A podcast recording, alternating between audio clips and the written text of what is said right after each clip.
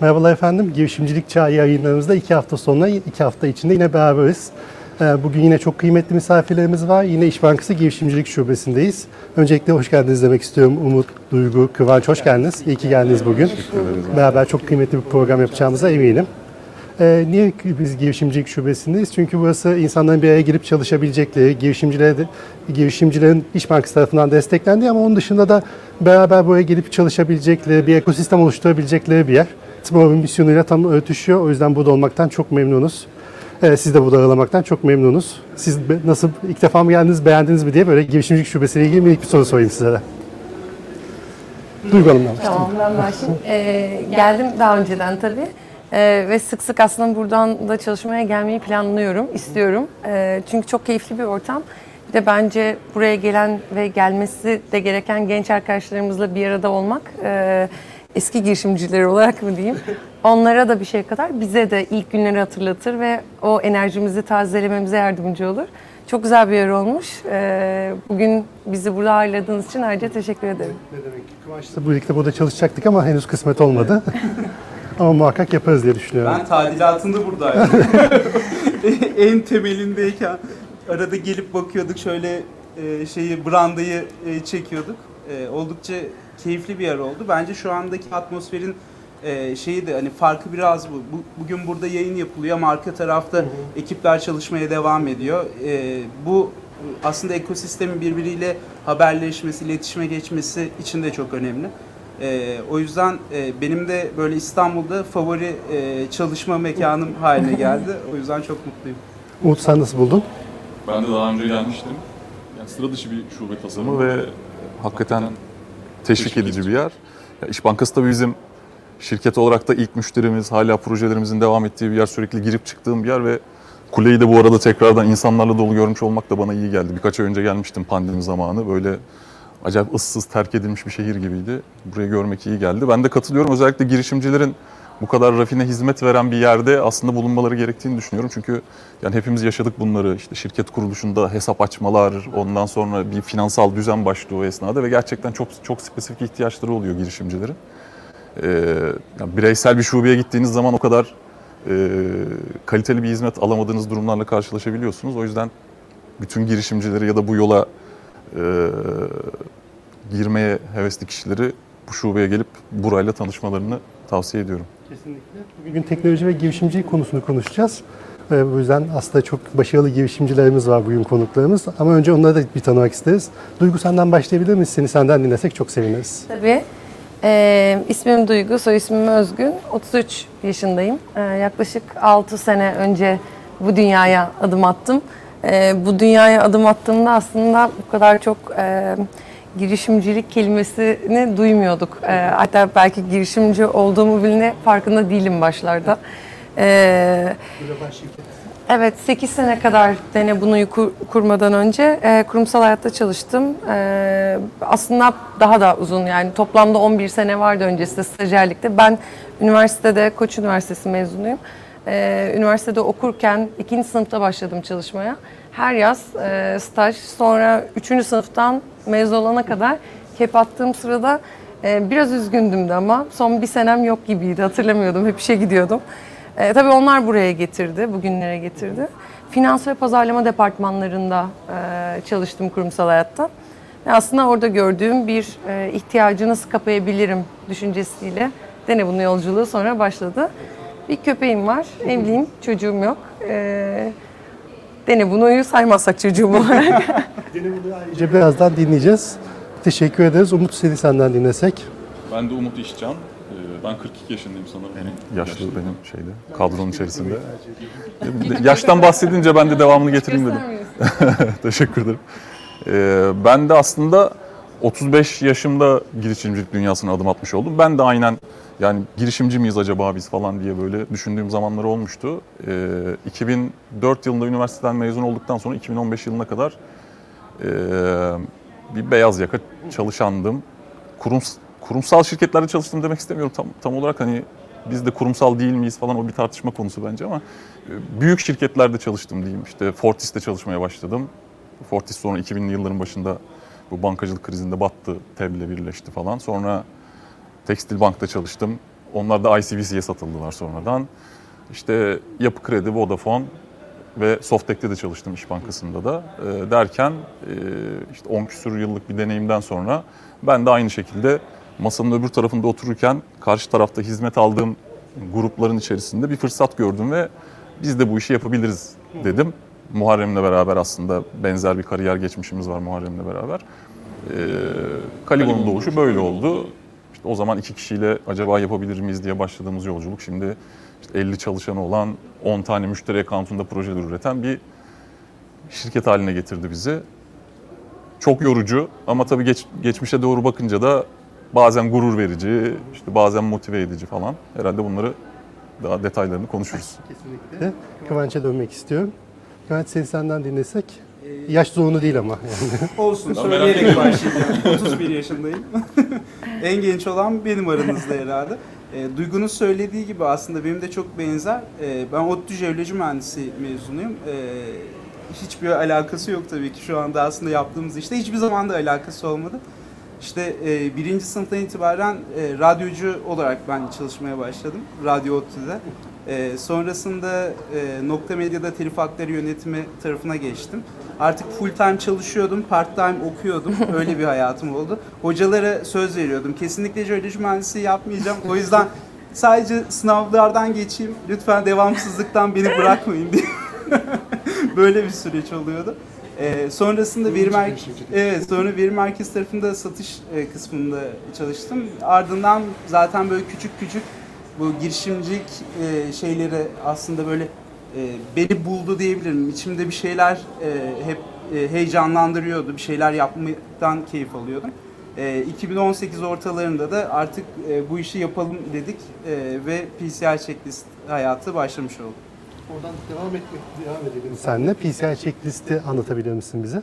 E, PCI checklist aslında e, online ödeme ekosisteminin güvenli olması için çalışıyor. Biz banka ve ödeme kuruluşlarıyla daha çok çalışıyoruz ve amacımız e, onların müşterisi olan üye iş yerlerinin yani e-ticaret sitelerinin e, risklerini azaltmak, e, ortadan kaldırmak ve e, işte internetten alışveriş yapan bizlerin kartlarını verirken ödemesini yaparken güvenli bir şekilde hayatına devam etmesini sağlamak. PCI checklist kısaca bu. E, Seninle konuştuğumuzda öğreniyoruz çünkü bilmiyoruz özellikle nerelerde tehdit altında olduğumuzu, nasıl çözümler geliştirdiğinizi. O yüzden böyle hem şeyin e, tam böyle kesişim noktasında duruyorsunuz aslında. E, E-ticaret var, Evet. ödemeler var, şirketler var, bireyler var. O yüzden toplumsal bir rolünüz de var o tarafta. E, ondan dolayı çok keyif alıyoruz. Şu anda işte e, 13 bin üye iş yerine geldik. E, 13 bin çok ciddi bir sayı hani Türkiye ekosistemi için. E, ve burada yaptığımız atılımlar aslında müşterilerimizle 8 tane banka müşterimiz var, e, 4 tane ödeme sistemcisi müşterimiz var. E, ve oradaki her adım e, artık Türkiye ekosisteminin güvenliğini etkileyen noktaya gelmiş durumda. Ee, ilk başta biz böyle bir hedefle çıktığımızda çok büyük soru işaretiydi tabii ki bir girişimci olarak hani ben bunu yapmak istiyorum vesaire diye Ee, ama gün sonunda gerçekten e, bu problem odağında gece gündüz çalışan ekibim sayesinde e, bizi destekleyen müşterilerimiz sayesinde e, ekosistemi iyileştiriyoruz. Çok tebrik ediyoruz. Olan Duygu'ya dönmek istiyorum. Dene bunu. Dene bunun hem hikayesini hem bugüne geldiği noktayı dinlersek çok sevinirim. Tabii. E, öncelikle Dene bunu bilen bilmeyenler için biraz bahsedeyim. E, Dene bunu 3 milyondan fazla üyesine e, firmalarla bir ürün ya da servisi olan e, çoğunlukla e, markalarla bir araya getiren e, bir yeni nesil pazar araştırması platformu. E, aslında pazar araştırması sektöründe e, sonsuz bucaksız e, seçenek vardır. Bizim kendimizi hep ayrıştırdığımız nokta kendi first party datasına sahip dediğimiz e, kendi paneli olan bir platform bulabilmek. E, yaklaşık Türkiye'deki geçen e, şey yatırım sunumu hazırlarken e, rakamı bir daha görünce çok tuhaf geldi. İnternet kullanıcılarının yüzde yaklaşık beş buçuğuna e, sahip bir community. Çok bazen çok heyecanlandırıcı, bazen korkutucu. Aynen. E, Denewood'un hikayesi nasıl başladı? Ben e, işte kurumsal hayatta çalışırken marka yönetimi yapıyordum. En son Kimberly Clark şirketindeydim. Ondan önce de Coca-Cola'daydım. Hem içecek hem de bebek bezi sektöründe ortak bir ihtiyaç vardı. Bir ürünün deneyim e, deneyimlenmesi sonrası tüketicinin hepimiz bir şey deniyoruz her gün. Yani bir hizmet deniyoruz, bir ürün deniyoruz. ve geri bildirimlerimiz burada kalıyor. Ee, keza zaten Türkiye'de bence Dene bunu buna çok katkısı olduğunu inanıyorum. Ee, birkaç sene önceye kadar geri bildirim kültürü de şikayetten ibaretti. Şu an e, Dene bunu ödülü önden verip aslında ürünü denemesi için tüketiciyi ücretsiz bir şekilde göndererek e, fikrini vermese de tüketici bir şey yapmadığı için e, o noktada iyi geri bildirim verme eğilimini de arttırmış platform. Burada e, seneler önce işte ben gördüğümde e, sampling çalışmaları yapıyorduk, ürün deneyim süreçleri ama hiç tüketicinin sesini duyamıyorduk. E, ve daha önemlisi Türkiye'de ürün yorum e, mu eksikliği vardı e-ticaret platformlarında. Birkaç sene önce de ilk defa topladığımız milyonlarca ürün yorumunu e, bugün Türkiye'nin en değerli e-ticaret sitelerinin ilk ve tek ürün yorum tedarikçisiyiz diyorum. Yani ilk tek biz olduğumuz için o kelimeyi istediğim gibi türetmemde sorun yok herhalde. yorum tedarikçisi gerçekten çünkü. Ee, hikayem böyle başladı. Kurucu ortağım, e, bir kurucu ortağım daha var. Ee, Barış, sevgili Barış. O ürün ve teknoloji tarafında tamamen. Bende geri kalan her şey. Ee, bir gün benim aynı şirkette çalışıyorduk. Onu arayıp benim e, bir arkadaşımın bir fikri var. Ee, bir yazılımcı arıyor deyip aslında şu anda o bir teknoloji partnerinin e, önemini daha anlayamadığım toy yaşlarda. O zaman Barış'la yolumuz kesişti ve e, bugün de hala beraberiz. Böyle başladı. Dediğin gibi ben de Ünlüver'de çalışmıştım. Dediğin gibi birazcık tahmine dayalı da ilerliyordu. 8 yıl çalıştım ben de. Hep böyle şeydi. Bir sonraki ürün bir önceki ürüne benziyor ama çok da benzemiyor. Çok da ayrışmıyor. O yüzden böyle tahminle ilerliyordu hep ekipler. Dediğin gibi geri bildirim kültürüyle beraber çok daha iyi kararlar almak, çok daha iyi sonuçlara ulaşmak mümkün. Kesinlikle. Umut'a dönmek istiyorum. Kaligo'yu iyi sorsam. Nasıl Kaligo'nun- anlatırsın Kaligo'yu? Kaligo'nun yaptığı iş daha önceden tanımlanmış bir iş. O yüzden bizim e, söylem olarak kalıplarımız belli. Yani uluslararası, uluslararası jargonda da Data and Analytics Service Provider diye tanımlanıyor bizim yaptığımız. Yani veri ve veri analitiği alanlarında ürün üreten, hizmet üreten şirketler kategorisine giriyoruz. Yaptığımız iş aslında çok özetle şu, e, çok büyük veriler biriktiren kurumların, yani bir banka örneğinden e, yola çıkarsak işte bankanın post sistemleri, ATM'leri, call center'ları, işte temel bankacılık uygulamaları, internet bankacılık uygulamaları gibi dağıtık yapıda çalışan pek çok sistemi var ve çok fazla verisi var ve karar veren insanların aslında bu verilerin biraz daha rafineleştirilmesine ihtiyacı var. Yani işte çağrı merkezi, banka çağrı merkezinin e, çağrı merkezi uygulaması datasına baktığınız zaman işte konuşma kayıtları, işte IVR kayıtları falan orada e, ham data halinde duruyor ama karar verici insanların biraz daha bunların rafineleşmiş versiyonlarına ihtiyaçları var. E, yani işte müşterilerim beni ayda ortalama kaç sefer arıyor. Ondan sonra işte private segmentteki müşterilerime ne kadar zamanda cevap veriyorum. Retail segmentteki müşterilerime ne kadar zamanda cevap veriyorum. Ee, en çok beni hangi zaman diliminde arıyorlar vesaire gibi rafine bilgilere ihtiyaçları var ki kolaylıkla karar verebilsinler. Hatta bunları bu ilk aşaması aslında yaptığımız işin. Önce verileri rafine hale getirmek ve bir veri entegrasyon çözümü ortaya koymak. Çünkü bu dağıtık yerde yerlerde duran, veri, duran verileri de bir yere de getirmek gerekiyor birbirleriyle ilişkilendirebilmek için. Sonrasında da e, bunları tüketim aşamasında da birkaç farklı şekilde müşterilerimiz kullanıyorlar. Yani işte ben çağrı merkezine gelen çağrıları ortalama kaç saniyede cevaplıyorum sorusunun e, cevabı olan metrik bir dashboard konusu da olabilir. Yani işte çağrı merkezinden sorumlu bir yönetici bunu ekranda görüp aksiyon almak istiyor olabilir. Ya da bir yapay zeka modelinde kullanma ihtiyacı olabilir. Yani müşterime cevap verme sürem aslında benim mesela bir churn modelimde açıklayıcı bir değişken olabilir. Müşterilerime eğer çok geç cevap veriyorsam bu müşterilerimin churn etmesine e, sebep oluyor olabilir. Ya da bir regülatöre bildirim konusu da olabilir aslında. Yani BDDK gibi inanılmaz baskın bir e, kötü anlamda söylemiyorum. Çok iyi e, regüle edilmiş bir sektör olduğu için söylüyorum. Pek çok veriyi aslında bankalar sırf hani kendi müşterilerine gelinceye kadar regülatörlerle önce paylaşmak zorundalar. Ve bu hani sadece BDDK değil, hazine, işte kredi kayıt bürosu, bankalar arası kart merkezi gibi pek çok şey var, kurum var veri paylaşılması gereken. Dolayısıyla buralarda bir bildirim konusu haline gelebiliyor. Üçüncüsü de aslında bunun biraz daha yönetişim tarafı, data governance dediğimiz veri yönetişim tarafı. Bu daha çok teknolojik değil, organizasyonel bir mesele aslında. İşte veri üretenler kimler, tüketenler kimler, bu kurum nasıl organize olmalı, hangi araçları kullanmalı vesaire gibi bir de işin veri yönetişimi bacağı var. Aslında üçlü bir e, hizmet grubu olduğunu söyleyebilirim. Kesinlikle. Teknolojinin çok hızlandığı bir dönemdeyiz. şanslı bir dönemdeyiz. Ee, Daha önce de zaten şirketlerde hep böyle petrol şirketleri zirvedeyken artık en değerli şirketler teknoloji şirketleri ve hep öyle kalacak gibi gözüküyor. Onları da disturb eden yeni şirketler çıkana kadar. Ee, Senden devam ederek e, teknolojinin bu hızlanmasını, bugüne gelmesini nasıl ifade edersin bize? Birazcık geniş soru. Evet teknoloji teknolojik gelişmeler hakikaten şu an çok hızlı. Ee, ya bu biraz aslında insanlar arası etkileti- etkileşimin, işte içerik paylaşımı, bilgi paylaşımı, deneyimlerden faydalanma imkanlarının artmasıyla çok alakalı bir durum aslında bence. Yani tarih boyunca incelediğimizde de e, aslında insanlar arasındaki etkileşimi arttıran her faktör sadece teknolojide değil burada, bilimde, sanatta, e, ne bileyim mutfak dünyasında falan bile aslında bir takım yeniliklere sebep oluyor. Yani işte yurt dışına gidiyorsun bir tiyatro oyunu izliyorsun ve sanatla ilgili birisiysen diyorsun ki ha ben de bunun bir başka bir versiyonunu uygulayayım burada diyorsun. Fikir fikir üstüne biniyor falan ve dolayısıyla gelişim sağlanıyor. Ee, yani tarih öncesi çağları düşünürsen yani mesela tekerlek milattan önce 3500-4000 yıllarında icat edilmiş ilk e, bilinen tekerlek.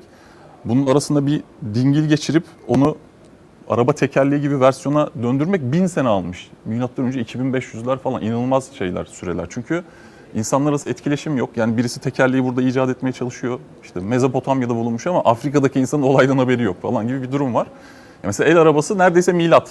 Milattan önce birkaç yüz. Yani ilk tekerlek bulunmuş. Bunun bir el arabasına dönmesi 3500 sene almış. İnanılmaz bir zaman. Aztekler mesela hiç tekerlek kullanamamış. Yani Aztekler dediğimizde milattan önce yaşamış insanlar değil. Yani 14. 15. yüzyılda İspanyollar orayı talan edene kadar yaşamış bir e, grup. Dolayısıyla aslında şu an filmi koparan bence internet. E, geçmişte tabii ki internet olmadan önceki dönemlerde de e, işte ticaretin artmasıyla insanlar birbirleriyle etki- etkileşime geçmişler ve bu bir takım gelişmelere sebep olmuş. İşte yazının bulunmasıyla e, artık bilgiler nesilden nesile aktarılmaya başlanmış. Ama internetle beraber artık mesafelerin sıfıra indiği bir gündeyiz. İşte pek çok community platformları var internette. Yani eskiden benim kariyer, kariyer hayatımın başında bile bilginizi, fikrinizi sadece ofisteki birkaç kişiyle paylaşabiliyorken şimdi internete girip on binlerce insanın deneyim... Tomorrow da bunun içerisinde bir etken. Ee, on binlerce insanla fikrinizi paylaşma ve geliştirme şansınız oluyor. Dolayısıyla e, bence internetin yaygınlaşması, ucuzlaması, erişilebilir hale gelmesi e, teknolojik gelişmeleri çok hızlandırdı. Yani benim kariyer hayatımın başında bile ben bitirme tezimi tamamlayabilmek için İstanbul'da gezmediğim üniversite kütüphanesi kalmamıştı mesela. Yani çok eski bir zamanda değil bu arada. 2000'li yıllardan bahsediyoruz. E, 20 sene kadar olmuş evet. 42 yaşımda olduğumu tekrar hatırladım şu anda. E, dolayısıyla işte o zamanlar çalıştaylar, işte kongreler, tıp kongresine gidiyorsun. Aa ne yapıyorlarmış acaba Almanya'da falan diye dinliyorsun. Bizim sektörümüzde de böyleydi. Yılda bir işte büyük etkinlikler olurdu. Giderdik orada dinlerdik. Aa işte Amerika'da böyle bir teknoloji geliştirmişler deyip orada öğrenirdik ve tekrardan bir etkileşime geçme ihtimalimiz de çok düşüktü ama artık öyle değil ve teknolojideki bu devinimi ben e, internetin varlığına bağlıyorum açıkçası ve böyle de devam edecek gibi duruyor. İnternetten duyguya gelmek istiyorum. Lütfü'nün dediği gibi internet hepimiz birbirimize bağladı. Şeyde de pandemide de gördük. İnsanlar çok hızlı böyle inovasyon yapmaya başladı. Hatta aşının geliştirilmesinde bile çok etkiliydi. Ee, sen hem teknolojinin hem internetin birleşmesini siz de tam kesişim noktasında duruyorsunuz. Sosyolojik olarak, bireysel olarak, toplumsal olarak nasıl değerlendiriyorsun? Bir Ee, girişimci gözünden. bize. Yani teknolojinin ilerlemesi aslında e, ya sanki yolda giden iki araba gibi düşünün. Birinde siz varsınız, aynı şerittesiniz, yanda da teknoloji olsun. E, ondan geride kalmamalısınız ama ikiniz aynı anda yoldayken ondan geride misin değil misin anlayamayacağınız böyle salselik bir hissiyat olur. Ee, şimdi teknolojinin bu kadar ilerlediği bir dönemde girişimciler olarak bizlerin de e, yani rekabet çok artıyor ama dışarıyla değil bence kendimizle rekabet daha çok artıyor. Teknolojinin ilerlediği bir dünyada e, bir ay önceki, iki ay önceki bizsek hala o zaman e, bu büyük bir sıkıntı diye düşünüyorum ben. Ben her e, ay sonunda gerçekten kafamı yastığa koyduğumda bir önceki aya göre neyi değiştirebildik? Hala yani bir şey hiç değiştiremediysek huzurlu olduğum bir ay olmuyor. Erişimi tabii ki çok hızlandıran bir şey internetin gelişmesi. Dene bundan da örnek vermem gerekirse yani 3.2 milyon üyeye bugün bir tıkla ulaşabilmek e, çok değişik bir düşünce. Burada e, insanların bence eğilimlerini ve yaklaşımlarını da değiştiren bir düşünce. Neden? Kültürü değiştiren. E, ben hep şöyle anlatırım. Geri bildirim kültürü yani yapılan anketler olsun araştırma için ya da ürün geri bildirimlere e, bir krem alayım dünyanın en güzel kremi olsun. Ee, ama ben buraya yetişirken beni yolda koştururken ararlarsa geri bildirim almak için güzel bir şey söyleyeceğim varsa da söyleyemem. Ya da bir ürünü özellikle Türk insanları olarak bence duygusal insanlarız çoğunlukla biz. Ben öyleyim yani. Bir ürünü sevmediğimde e, bazen biri telefon arayıp sorduğunda söyleyemiyorum. E, kırmak istemiyorum onları. Klavyede çok daha rahatlar ve bu artık düşüncenin e, eskiden belki uzay boşluğuna gittiğini düşünüyorlardı internette ama artık e, markalara, servis verenlere gittiğini biliyorlar. E, bunun bir de daha insani boyutundan da şeyden bakarsak girişimcilik dünyasında mesela İngiltere açılım yaptık biz e, 6-7 ay önce. E, hiç İngiltere yani neredeyse bir kere gittim tabii başta da E, ama start verdiğimiz andan itibaren hiç gitmeden e, orada 60 bine yakın 70 bine yakın üyeye ulaştık. 3 firmayla çalıştık. Depomuzu hiç görmedim. E, tabii ki yani virtual şeyler hep yaptık. Geziler, vizitler vesaire. Şimdi e, gidiyorum haftaya. Ama demek istediğim bu büyük bir erişim getirmiş olsa da insan e, şeyinin e, yüz yüze etkisini ben alabileceğini çok düşünmüyorum. E, bugün ben bütün yatırım görüşmelerimi yüzde yapmıştım bugüne kadar. Şimdiki yeni turumuzda hep online yapmam belki ağırlıkla gerekecek ama o çok önemli. İnsanı insanı yakından tanıması yani insan için yaptığımızı bunları unutmamamız gerek düşünüyorum. Teknolojiyi kullanırken ve geliştirirken. Böyle bu şekilde. Kıvanç, düzgün bıraktığı yerden soracağım. Ee, girişimci huzursuz oluyor değil mi? Girişimci huzursuz olur. Zaten huzursuz insanlar girişimci olur. bir şeyden huzursuz olması gerekiyor Aynen. ki bir şeyleri değiştirsin. Aslında Duygu çok güzel bir noktada bıraktı. Şundan dolayı şimdi teknolojinin gelişiminden bahsediyoruz. Teknolojinin gelişimini aslında böyle bizim sektörde böyle gördükçe e, farklı farklı girişimlerle de ben çok fazla hani e, bilgi alışverişi yapıyorum. E, özellikle gençlerde şey olayı var abi yapılmış olan her şey yapıl yani yapılabilecek her şey yapılmış durumda. Bize neyi farklı yapacağız konusunda bir gerçekten şeyleri oluyor, korkuları oluyor. Bu tam da aslında teknoloji ve bilgi paylaşımının artması ile ilgili. Çünkü teknoloji çok hızlı gelişiyor. Ee, birçok farklı ülkeden, birçok farklı coğrafyadan girişimlerin ya da işte firmaların neler yaptığını görebiliyorsun. Sonrasında da ya bu bu fikir de yapılmış, o fikir de yapılmış vesaire oluyor. Ee, ama aslında e, ve hatta bu, bundan dolayı da e, yeni bir fikirden ziyade ya ben bunu daha hızlı execute edebilirim. Hadi bir rakip olalım, şunu yapalım e, kafasına geçiyor. Oysa ki e, bu tamamıyla e, teknolojinin getirdiği dezavantaj benim gözümde. Çünkü insanlar probleme odaklanmayı, işte Duygu'nun dediği gibi insanlarla konuşmayı unuttular. İnsanlarla konuşmayı unutunca bu sefer ya bu iyi fikirmiş benim de aklıma gelmişti. Hadi o zaman ben de e, yet another product olarak e, yanına ikinci, üçüncü, dördüncü koyalım gidelim e, kafasına geliyorlar. Oysa ki problem odaklı e, bakıldığında orada daha çözülebilecek o kadar çok şey var ki. Çünkü teknolojinin artması demek oradaki aslında dikey problemlerin işte 10 tane, 100 tane, 1000 tane farklı probleme dönüşmesi anlamına geliyor. Böyle olunca e, çok genele yayılan ürünler iyi çözüm veremiyor. Bizim aslında yaptığımız şey tam olarak bu.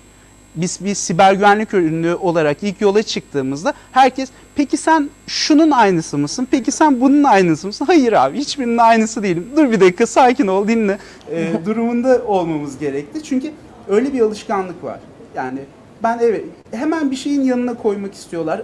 O mu yani ta- tanımlamak için bunu yapmak istiyorlar. Oysa ki problem ne olunca herkesten farklı e, ve herkesin problemini çözen yani o dikeyin en azından problemini çözen bir ürün haline geliyor. E, bizim yani bizim ekibi de heyecanlandıran şey buydu açıkçası. O yüzden o teknoloji gelişirken onun insani şeylerinin gelişmesi, e, soruna odaklı olmak, insanlarla konuşmak bence en büyük e, kırılma noktası oluyor. Çok kıymetli. söylediklerini buradan şey bağlamak istiyorum. Siz böyle hem e, teknolojinin karanlık tarafındasınız aslında. Yani teknolojide kötü kullanılsa neler olacağını çok hakimsiniz. Oradan yola çıkarak ülkemizdeki teknoloji şirketlerinin, beraber çalıştığınız şirketlerin teknoloji olgunluk seviyesi ne durumdadır? Teknolojiyi e, dünyaya göre nasıl etkili kullanabiliyor muyuz diye sormak istiyorum. Ee, bu sorunun aslında birkaç farklı noktası var. Özellikle ben şey hani e, finansal teknolojiler dikeyinde önce bankalardan ve finansal teknoloji firmalarından başlayayım. Bu konuda e, Umut'un da dediği gibi işte BDDK'sı, MASA vesairesi çok regüle bir pazar. Regüle pazar aslında buradaki e, sorunların çoğunun e, çözülmesini sağlayan bir şey. Bununla beraber de özellikle gelişmekte olan ülkelerde e, işte dolandırma, işte çalma, çırpma şeyleri ne yazık ki yüksek oluyor. istekleri ve arzusu. E, bu da tabii ki sektörün birbirine kenetlenmesine aman dikkatli olun, olalım demesine sebebiyet veriyor. Finansal teknoloji tarafında gerçekten teknolojik olarak ve güvenlik olarak da e, Türkiye çok ileride. Bunu hani yurt dışında da e, şey yaptığımız, konuştuğumuz firmalarda vesaire çok rahatlıkla görüyoruz. Ama buradan gelip e-ticaret mesela sektörüne gelecek olursak e-ticaret tarafında geri olduğumuz bir durum vardı geçtiğimiz senelere e, oranla. Bu da tamamıyla şununla ilgili. Regülasyon olduğu için zorunlu olarak para da ayrılıyor, bütçe de ayrılıyor, ekip de ayrılıyor, bir şeyler çözülüyor. E, ama regülasyonun çok e, oturmadığı ve tabii ki yine hızlı gelişen bir pazarda, e-ticaret çok hızlı gelişiyor. O e, koşarken aslında kıyafetlerini giyme konusu oldukça zor oluyor. E, o kıyafet giyilemediğinde e, çıplak bir şekilde ko- koşması gerekebiliyor. Aslında böyle olmasın diye e, e-ticaret sitelerinin e, çok fazla bu tarafta e, önlemler, işte e, yatırımlar yapması gerekiyordu. E, şu an bunu görüyoruz, bu süreci görüyoruz. Çünkü artık bu tarafta oturmaya başladı. Artık büyüdüler, ekiplerini kurdular, bu işten para kazanıyorlar ve yatırım yapmakta çok istekliler. Ee, geçtiğimiz sene onun kırılma noktasıydı. Ee, yaklaşık e, %10 oranında Türkiye ekosisteminin e-ticaret güvenlik puanı arttı. Ee, bu da aslında e, burada gerçekten farkındalığın oluştuğunu ve çok hızlı ilerlendiğini gösteriyor. Hatta şöyle söyleyeyim, e, dünya ortalamasının gerisinde bir durum vardı. Şu anda e, üzerine çıktı. Yani bir puan da olsa üzerine çıktı. E, hedef bunun artmasını sağlamak tabii ki. Bunun için. Çalışmanız çok kıymetli tabii ki. Oradan Kıvanç'ın bıraktığı yerden Umut sana gelmek istiyorum. Kıvanç şey dedi çünkü e, genç arkadaşlar bütün her şeyin bulunduğunu, çözüldüğünü söylüyorlar dedi. Ama bir tarafta teknoloji de devam ediyor. Bir tarafta hiç konuşmadığımız NFT, Metaverse konuşuyoruz. Bir 10 yıl öncesine gidersek 2008-2007'de kimse blockchain'i bilmiyordu çünkü öyle bir letter daha yayınlanmamıştı.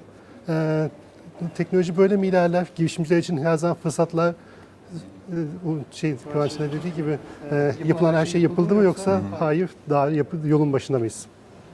Yani elbet yapılmamış olan pek çok şey vardır hala. Yani bir 10 sene öncesine baktığımız zaman hiç düşünemediğimiz fikirlerin hayata geçirilebildiğini düşünüyoruz ama hani hiç olmayan bir şeyi e, hayata geçirmenin dışında olan ama müşteri deneyimini iyileştirebileceğiniz ya da daha makul fiyatlarla bunları müşterilerinize sunabileceğiniz bir takım çözümler geliştirmek de mümkün. Yani teknoloji tek başına bir ürün demek değil. Yani product ve teknoloji arasında çok ciddi bir fark var. Ürünü geliştirmek için evet bir teknolojiye ihtiyaç var çoğu zaman. Ee, ama bir fikre ya da o ürünü sunacağınız kitlenin neden dert yandığına dair de bir fikriniz olması gerekiyor. Yani mesela B2C bir e, yani direkt son kullanıcıya ulaşacağınız bir ürün tasarımını yaparken bunu bununla ilgili fikir üretmek çok zor değil çünkü siz de aslında orada müşteri kitlesinin içerisindeki insanlarsınız. Etrafınızdaki insanlar, eşiniz, dostunuz, aileniz de onun içerisinde ama mesela bir bir bankaya ben bir ürün ürün yapacağım dediğiniz zaman orada çok ciddi bir know-how gerekiyor. Yani dışarıdan baktığınız zaman ya bu banka neyden dert yanıyor acaba? En çok dert yandığı problemleri neler? Bunu bilebilmek için aslında biraz oranın içerisinde neler olduğunu da koklayabiliyor olmak lazım. Yani aslında hepimizin ortak geçmişi de bunu gösteriyor. Biz e, o bir- birer beyaz yaka çalışan olarak deneyimlediğimiz e, şeyleri şu anda kendi girişimlerimize taşıyarak aslında biraz daha bu yola daha kolay başlamış insanlarız. Mesela pek çok arkadaşımla sohbet ettiğim oluyor. Yani çoğu insan bunun bir teknolojik problem olduğunu zannediyor ya da bir teknolojiyle çözülebileceğini düşünüyor. farklı farklı sektörlerde çalışan çok arkadaşım var. Ya biz de işte bir mobil app yapalım, bir fikirle bir şey, şey- biz de bir şeyler yapalım falan diye geliyorlar ama onların hepsine söylediğim şey şu.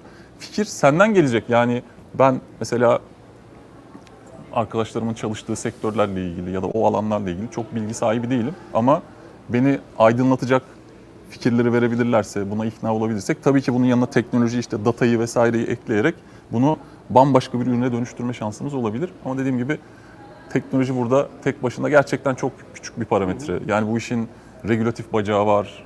Ee, mesela işte şu yapay zeka konuları e, çok böyle revaçta olduğu günlerde insanların yüzünü tarayarak sentiment analiz yapacağız falan gibi mesela fikirler çok revaçtaydı ama yapamıyorsun yani insanlardan onay almadan böyle yolda geçen insanların yüzlerini çekemiyorsun.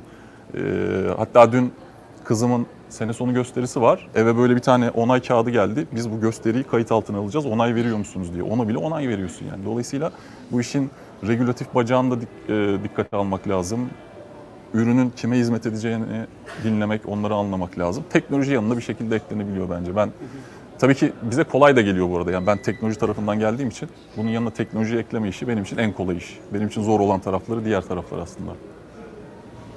Siz aslında sorundan yola çıkıp çözüme gittiniz. O da teknoloji size nasıl yardımcı oldu? Bir de ben dün tekrar baktım. Ee, çok güzel açıkçası. Hem web siteniz hem oradaki etkileşim, hem insanların hem markalar var hem insanlar var. Arada siz varsınız. Çok güzel bir ekosistem kurmuşsunuz. Tekrar tebrik etmek istiyorum. Teşekkür ederim. Çok sağ olun. Ee, ya ben e, de katılıyorum söylediklerine. Hani e, şimdi burada biz e, ya ben duygu olarak şeye inanıyorum. E, teknoloji üretelim, onu kullandıralımdan ziyade e, ihtiyaç için teknolojiyi hayata sokmak gerekliliği kıymetli. Katılıyorum o fikirlere.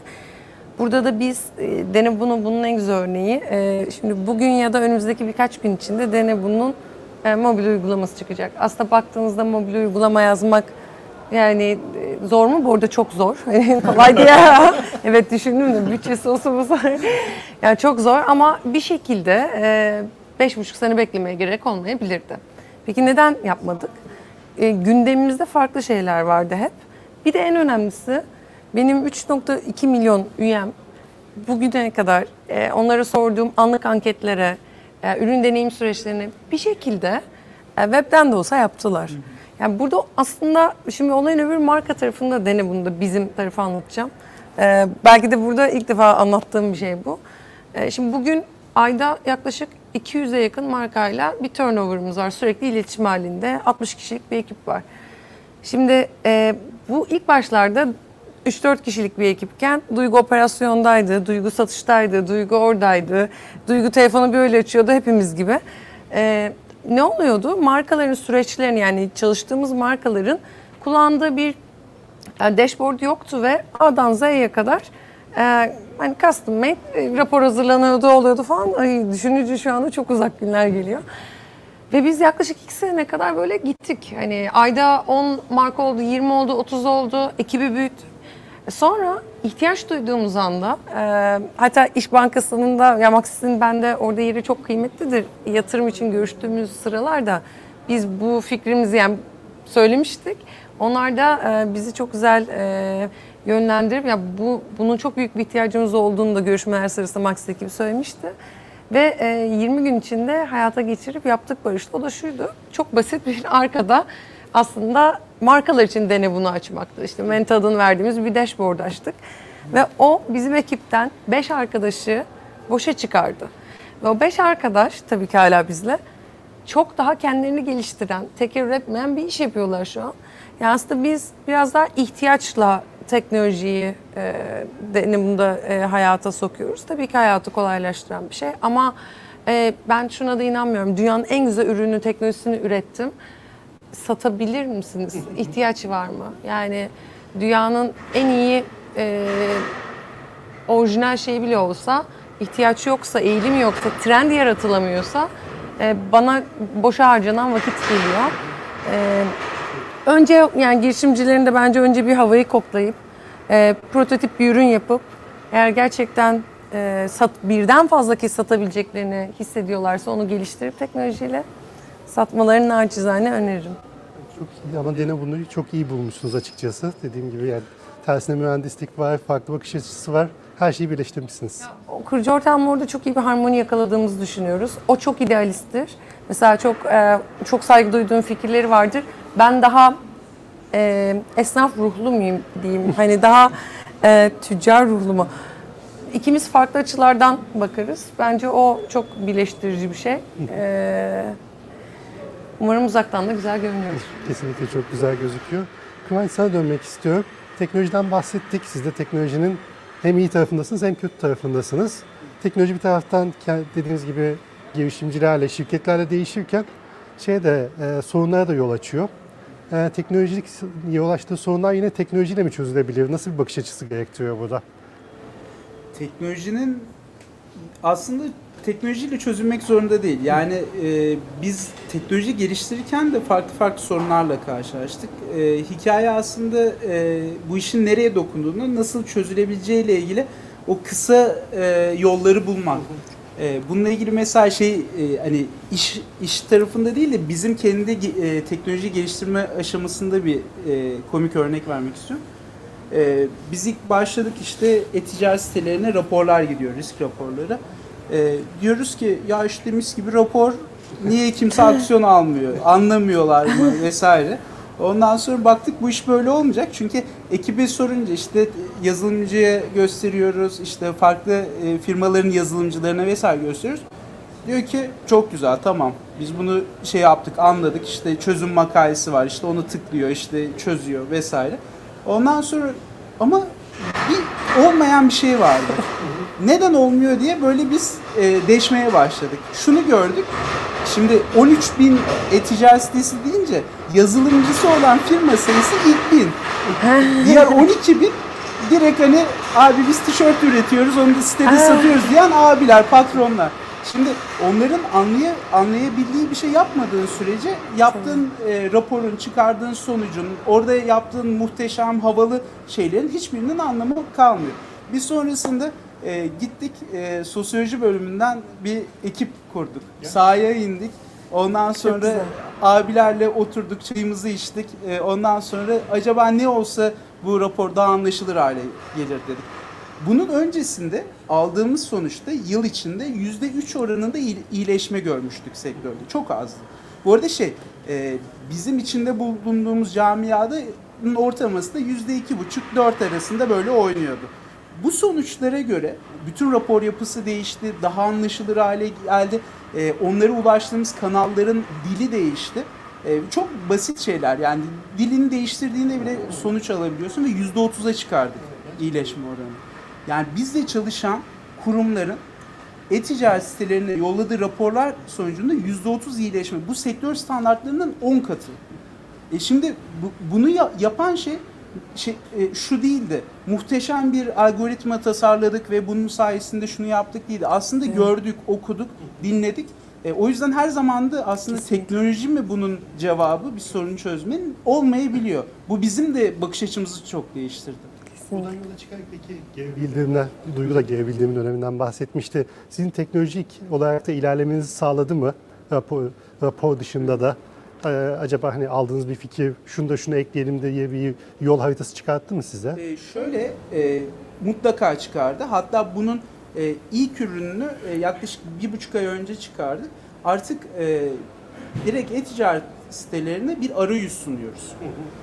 Daha önce raporla giden aslında geleneksel tırnak içinde olan süreç bir arayüz üzerinden ve sürekli olarak herhangi bir güvenlik durumu değişiminde bildirim aldı. Bununla ilgili iyileştirme yapabildiği bir hale geldi. E, bu bizim teknoloji tarafında da kendimizi geliştirmemize sebebiyet veren şeydi. Ve orada aslında regülatif şeyler vesaireler çok önemli. Üye iş yerine işte e, link gidiyor, linke kayıt olunuyor. Buradaki hukuki şey nasıl olmalı, roadmap'imiz nasıl çizmeli, akış nasıl olmalı? Bunlar e, aslında bize oldukça geliştirmiş oldu. E, bunun dışında tabii şu da var. Yani e, sektörde yaşanan sorunlar. Çünkü bu şey aslında e, kedi köpek kavgası gibi düşünün. E, bir taraf korumaya çalışıyor, bir taraf saldırmaya çalışıyor. Herkes orada safını e, seçmiş durumda ve birbirlerine karşı bir savaş içinde. Bu yüzden de aslında çok e, geniş bir sektör. Sürekli e, yeni şeyler olan, ona göre hemen aksiyon almamız gereken bir sektör. E, burada da şu devreye giriyor. İşte bir dikeyde olunca şu anda bizim işte e, toplam 8 banka müşterimizde onların yaşadığı bir sorun biz hemen alıyoruz. Diğer tarafa çözüm olarak sunuyoruz. Sektöre sunmuş oluyoruz. Diğeri başka sorun yaşıyor. Onu da birbirine bağlıyoruz. Böyle olunca aslında o sektörün ekosisteminin birbiri içindeki e, haber ağı haline ve çözüm ağı haline gelmiş oluyorsun. E, bu da e, ben daha çok şey kafasındayım. Yani yaptığımız şey fayda sağlıyor mu konusunda insanın e, manevi tatminini de çok fazla yükselten bir şey. E, aynı zamanda teknolojiyi de tabii geliştiren bir şey. E, o yüzden açıkçası bu bakış açısı, e, butik bakış açısı diyorum aslında ben bunu. e, bizim için e, oldukça verimli geçiyor. Ee, Hem Duygu hem de Kıvanç teknolojiyi tek başına yeterli. Sen de zaten söylemiştin Umut. Ee, Steve Jobs'ın da bir lafı var. Teknolojiden yola çıkarak bir şey yapamazsınız. Ben bunu çok denedim diye. Şevacı bir abiyi tokatladığı bir şey var evet. Evet bir şeyde oturumda. Ee, sen bu konuda ne düşünüyorsun? Teknoloji tek başına yeterli mi? Teknolojiden yola çıkmak mı? Yoksa müşteri ihtiyacı, sorun, problem? Oradaki girişimci bakış açısı nasıl? Yani teknolojik gelişmeleri takip etmek tabii ki önemli. Yani yeni bir teknolojik gelişme var ve ben bunu yaptığım işe adapte edebilir miyim? Daha hızlı yapabilir miyim? Daha ucuza yapabilir miyim? Müşteri deneyimini arttırabilecek hale getirebilir miyim diye teknolojiyi takip ediyor olmak önemli. Ama bazı diğer değişkenleri de takip ediyor olmak önemli. Yani eee, Mesela açık veriyi takip ediyorsunuz. Açık veriyle ilgili ne yapıyorsunuz mesela? Evet. Yani açık veri ile ilgili bizim bir TÜBİTAK projemiz var. Ee, aslında alternatif data kullanarak müşteri skorlama projesi bu. Ee, tabii şey şu anda dünya çok enteresan. Yani hep konuştuğumuz regülatörlerin sayesinde bankaların, regülatörlerin ve aslında e, kendi vizyonları da var tabii ki bunun içerisinde. Yani e, büyüyen veriyi bir şekilde e, işleyebilmek ve karar alabilmek için bu yatırımları çok daha önceden yapmış bankalar gibi ya da işte sigorta şirketleri, telekom, telko operatörleri gibi kurumlar artık kendi verileriyle de yetinmez oldular ve dışarıdan toplayabileceği verileri de aslında bu karar süreçlerin içerisine dahil etmek, istiyorlar. Bir anda bunları yeni yeni keşfeden sektörler de var bu arada. Hani o açıdan çok ilginç dedim. Bazıları yeni başlıyorken bazıları aslında alternatif verilere yönelmiş durumda. İlk klavyeyi falan duymuştuk yanlış hatırlamıyorsam. Evet. ya- Dünyada. Ee, bizim TÜBİTAK projemizin konusu da şu. e, finansal verisi olmayan müşterilere e, bankalar nasıl cevap vermeli? Özellikle Türkiye gibi finansal kapsayıcılık oranının düşük olduğu ülkelerde e, bu finansal kapsayıcılığın dışında kalan insanların e, finansal hizmetlere erişimi çok zor. Çünkü yani siz bir bankaya e, bir kredi başvurusunda bulunduğunuz zaman arkada bir sürü modeller çalışıyor. Çok uzun zamandır da var bu arada yani 20 sene önce de vardı bunlar. İşte bir gelir tahmin modeli çalışıyor. Yani siz oraya bir e, bordro koyuyorsunuz masanın üstüne işte gelirlerin bunlar falan diyorsunuz ama yine de geliri bundan daha az ya da daha fazla olabilir mi diye o insanın gelirini tahmin etmeye çalışıyorsunuz. Sonra bu kredi başvurusunda bulunan insana kredi vermeli miyim ben? Onun için başka bir model çalışıyor. İşte limit modelleri çalışıyor. Krediyi vereyim de ne kadara kadar çıkayım falan gibi pek çok model çalışıyor. Evet. Ee, pek çok model çalışıyor ama bu finansal dünyanın dışında olan insanlar için finansal veri yetersiz. Çünkü işte ne bileyim KKV skorunu soruyorsunuz. Yok ilk defa duydum ben diyor KKV. E, yok. Ee, kredi kartı kullanıyor mu? Hayır kullanmıyor. Daha önce kredi kullanmış mı? Ödeme güçlüğü yaşamış mı? Bu soruların hiçbirinin cevabı yok finansal kapsayıcılığın dışında kalan insanlar için ve Türkiye'de bu oran %70 seviyesinde. Kuzey Avrupa ülkelerinde %100. Ya finansal kapsayıcılık oranı da ya pek çok farklı şekilde ölçümleniyor ama en klasik yöntemi şu. e, herhangi bir finans kuruluşunda en az bir tane hesabı olan insanların toplam yetişkin sayısına oranı. İşte Danimarka, Finlandiya, e, İsveç gibi Kuzey Av- Avrupa ülkelerinde bu oran %100.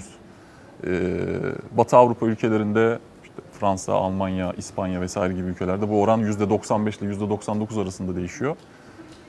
Türkiye'de bu oran %70. Dolayısıyla hem bankalar için bir fırsat aslında bu insanlara erişebilmek için. Bir yandan da bu konunun biraz daha e, Toplumsal toplumsal tarafları da var. Yani e, finansal kapsayıcılığı düşük ülkelerde gelir adaletsizliğinin çok yüksek olduğu, işte e, rüşvetin daha rüşvet oranının daha yüksek olduğu vesaire gibi e, bir takım bilimsel çalışmalar da var. Aslında yaptığımız çalışmanın dediğim gibi hem e, bu kapsayıcılık alanının dışında kalan insanlara daha kolay ulaşılmasıyla evet fırsat, eş- fırsat eşitliği sağlamak bir yandan da %30 dediğimiz çok ciddi bir kitle Ee, ve bankalar için de aslında bankalar için değil sadece e, bu veriden faydalanmak isteyen pek çok kurum için bir avantaj.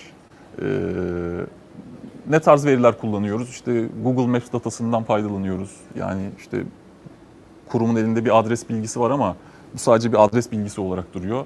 O adresten hareketle e, o insanın oturduğu yerle ilgili ya da çalıştığı yerle ilgili bir takım analizler yapıp ha, bu bölgede oturan insanların kredibilitesi yüksek. O yüzden bu arkadaşın da kredibilitesi yüksek olmalı gibi mesela bir takım sonuçlara varmaya çalışıyoruz.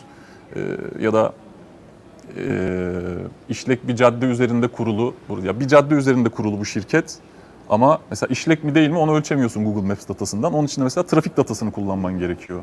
E, dolayısıyla bu tarz verileri kullanarak e, bu karar alma süreçlerini desteklemelerine yardımcı olmaya çalışıyoruz.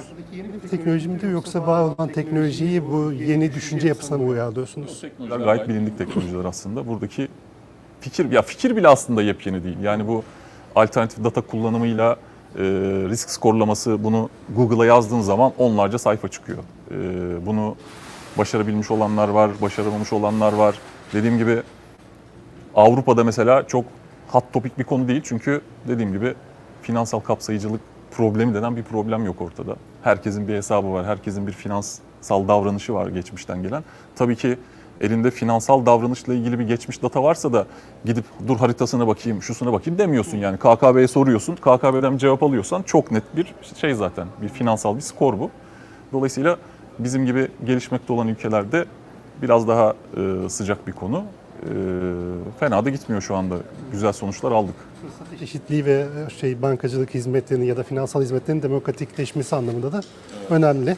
Bu adam geçmek istiyorum. Hep platform iş modellerini Airbnb, Uber'den duyuyoruz ama dene bunda bir platform.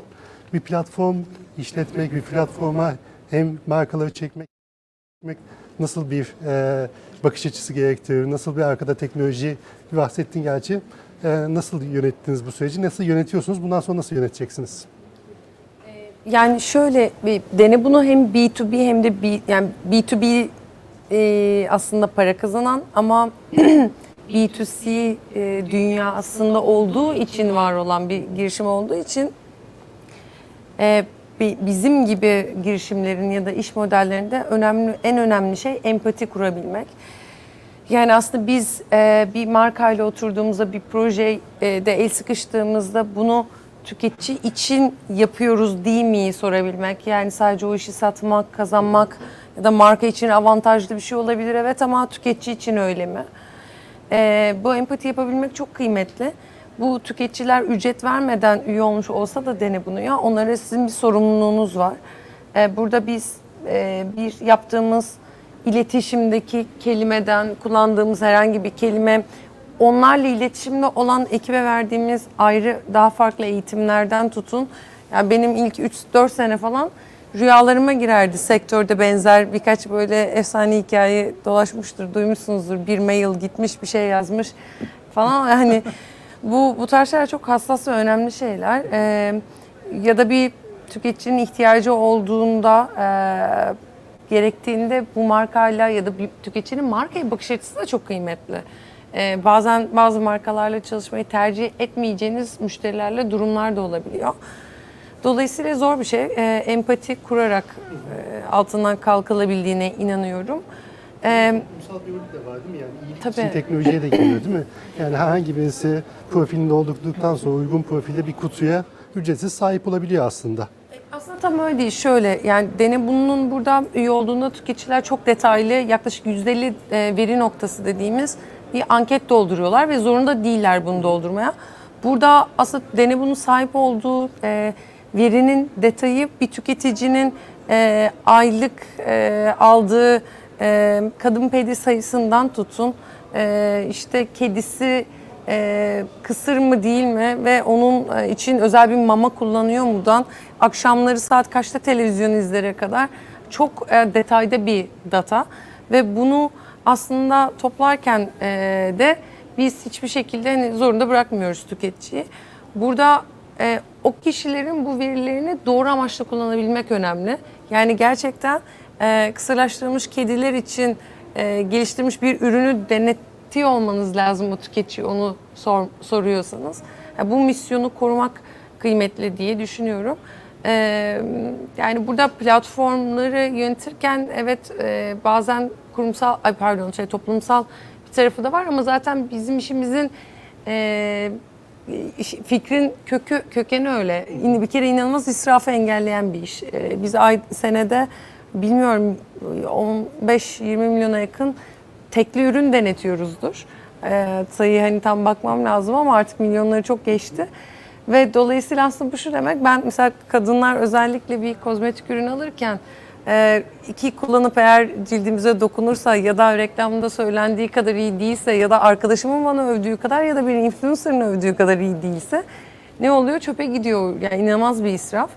E, dolayısıyla bu işin tüketicilerin, her bir tüketicinin evindeki ekonomiye de faydası var. Toplumdaki ekonomiye de kesinlikle öyle. E, ve markalar için de öyle.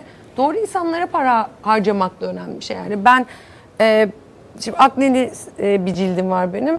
Hani kuru ciltli bir ürünün reklamı bana dijitalde de çıkıyorsa bu bir tüketim bence. Yanlış tüketim. Yani ben onu e, beni bulabilmesi lazım. Doğru kişiye doğru parayı verebilmek önemli. Harcama yapabilmek. Öyle. Diyemedik. Biz birbirimize baktık. Ben şunu düşündüm. e, bir daha alışverişe çıkarken zorla duyguyu alıp çıkmak istiyorum çünkü. Dene bundaki yorumları okuyabilirsin. Dün gece şöyle bir şey yaşandı. E, bir an tabii eşim evde dizi izliyorum. Mutfağa gitti. Ee, işte bir tane cips e, yiyecek. Çıkardı.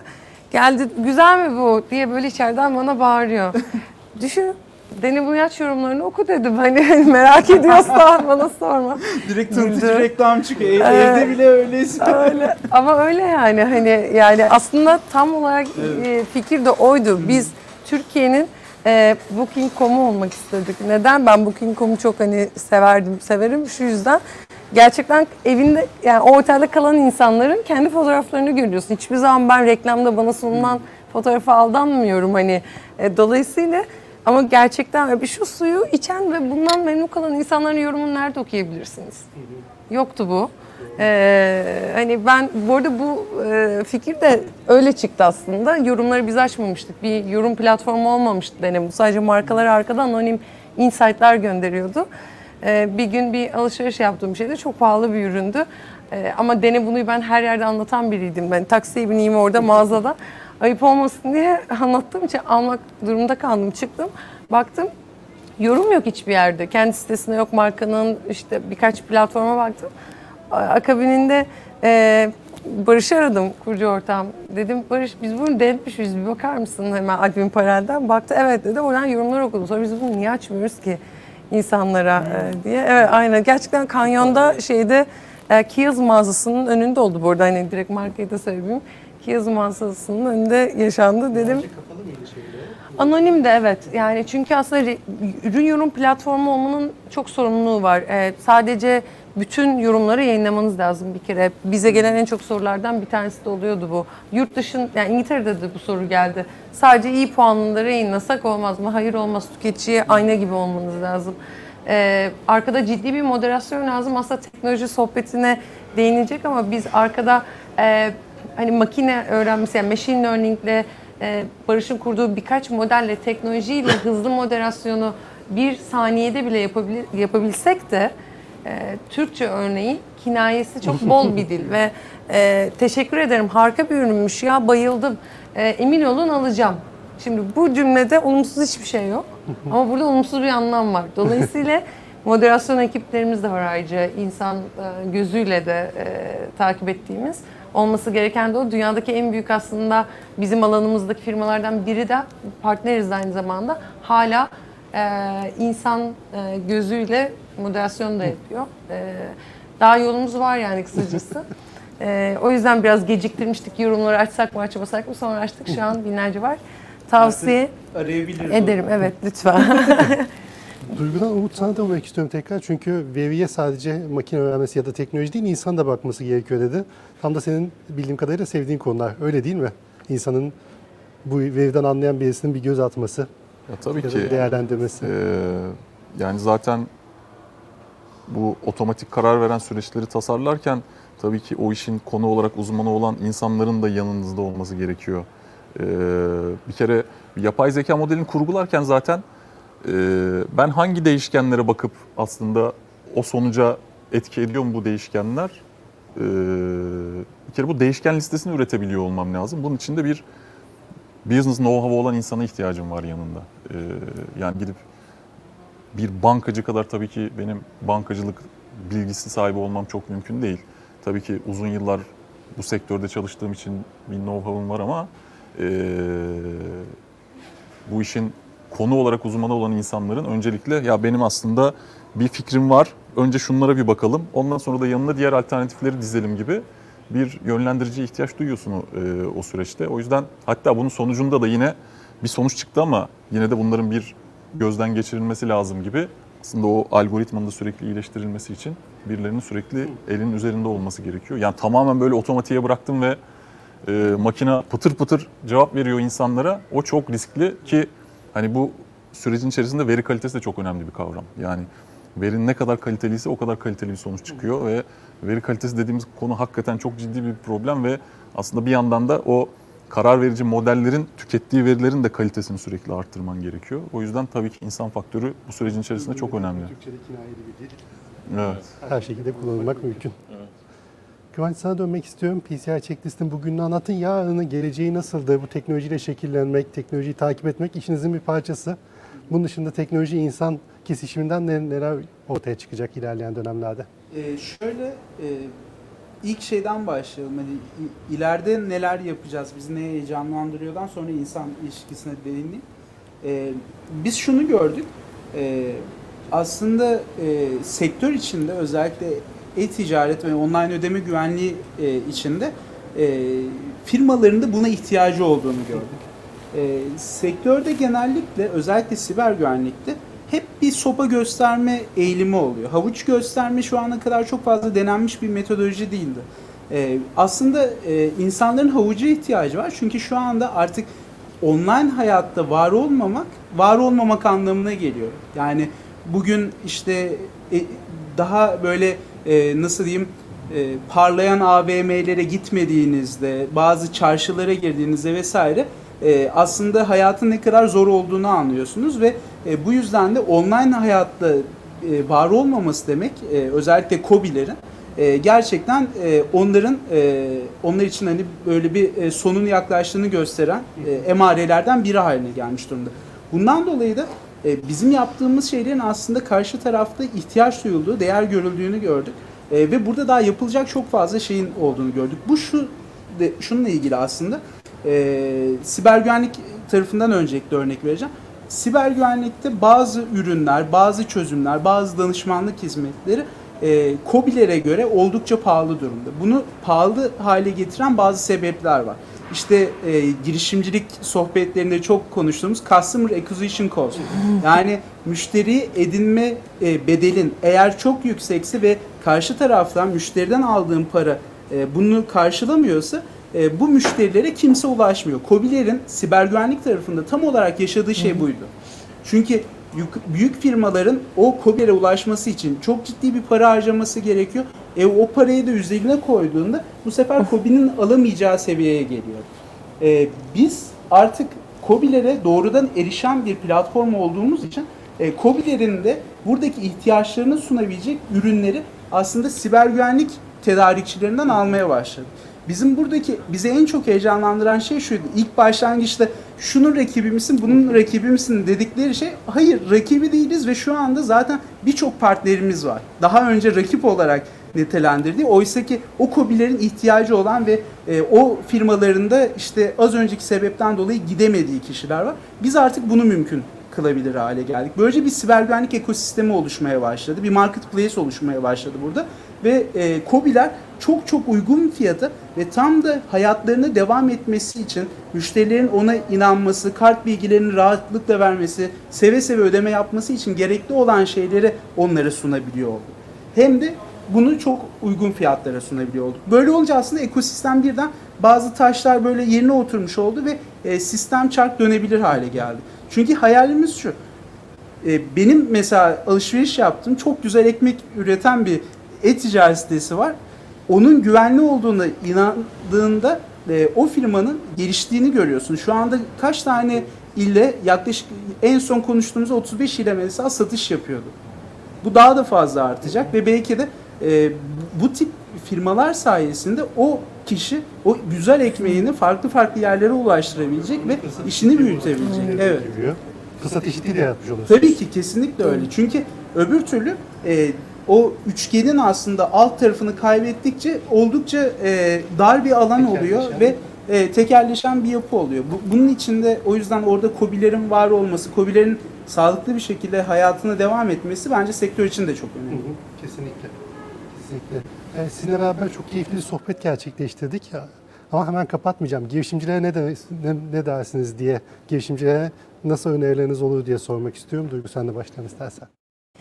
Ee, girişimcilere nasıl bir önerim olur?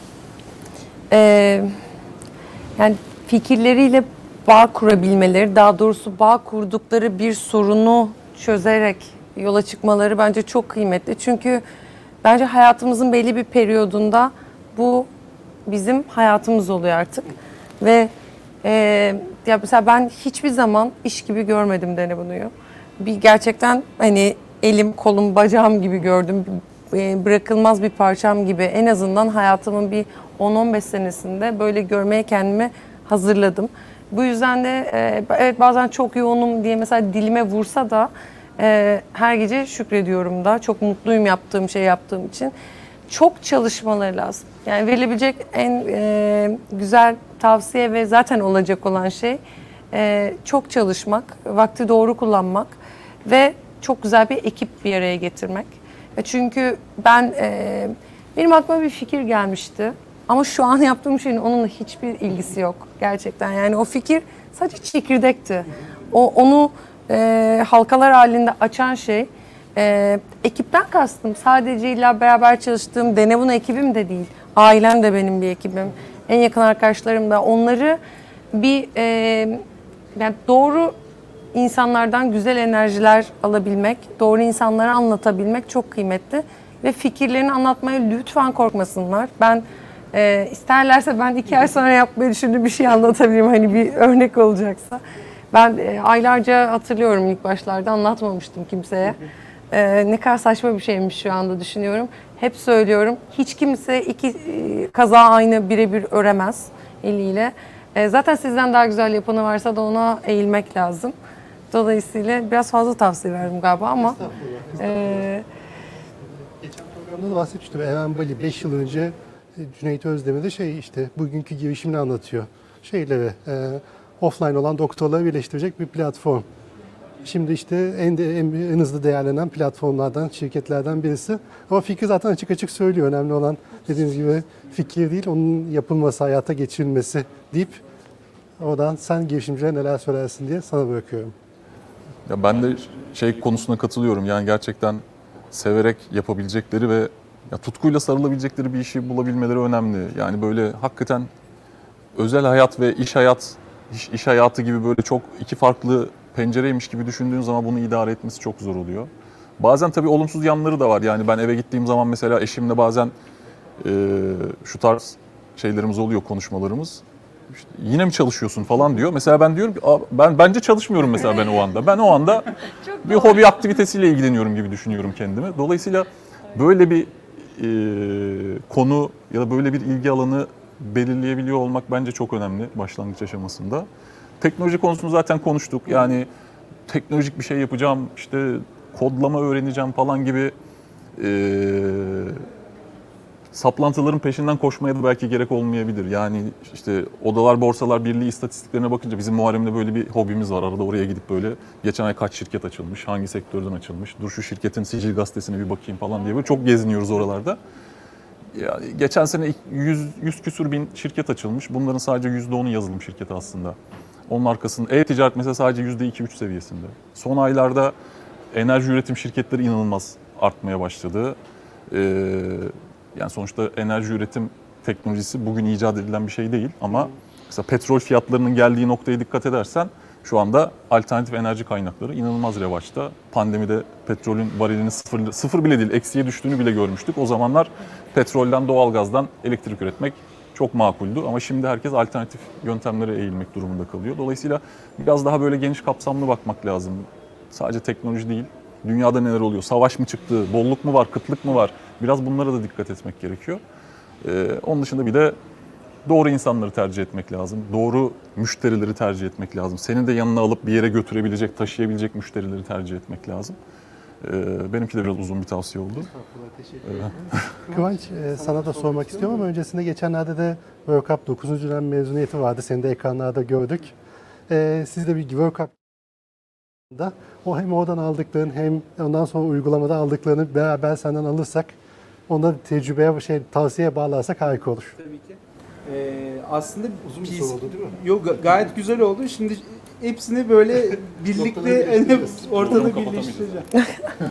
Ee, biz PCR checklist'i ilk kurduğumuzda Duygu'nun dediği gibi yapacağımız şey aslında oldukça farklıydı. Sadece banka ve ödeme kuruluşlarına hizmet veren ve işte e, bu tarafta onların güvenliği özelinde bir yapı kurarken birden bu üye iş yerlerinin güvenliği tarafına evrildi. Bunu sağlayan şey tamamıyla World Cup oldu aslında. Çünkü e, bizim yaptığımız iş e, bankayla çok örtüşen bir işte. E, hem World Cup hem İş Bankası'nın e, iş birimleri ilgili e, kişileri e, bize çok yol gösterici oldu. Burada şu çok keyifliydi. E, sorunun üzerine biz çözümü hani hemen şunu diyebilirdik. Böyle bir sorun var muhteşem. Hadi Çözelim. çözelim. Önce bu işin sektördeki mevcut ürünlerle yapılabilmesi adına çok ciddi efor sarf. Aldık o ürünleri hadi demo yapalım. Böyle de çözeriz, şöyle de çözeriz. Yani zorladık, bütün şartları zorladık. Ve şartları zorladıktan sonra o ürünlerin hiçbiriyle bunun mümkün olamadığını anladıktan sonra ikinci şeye geçtik.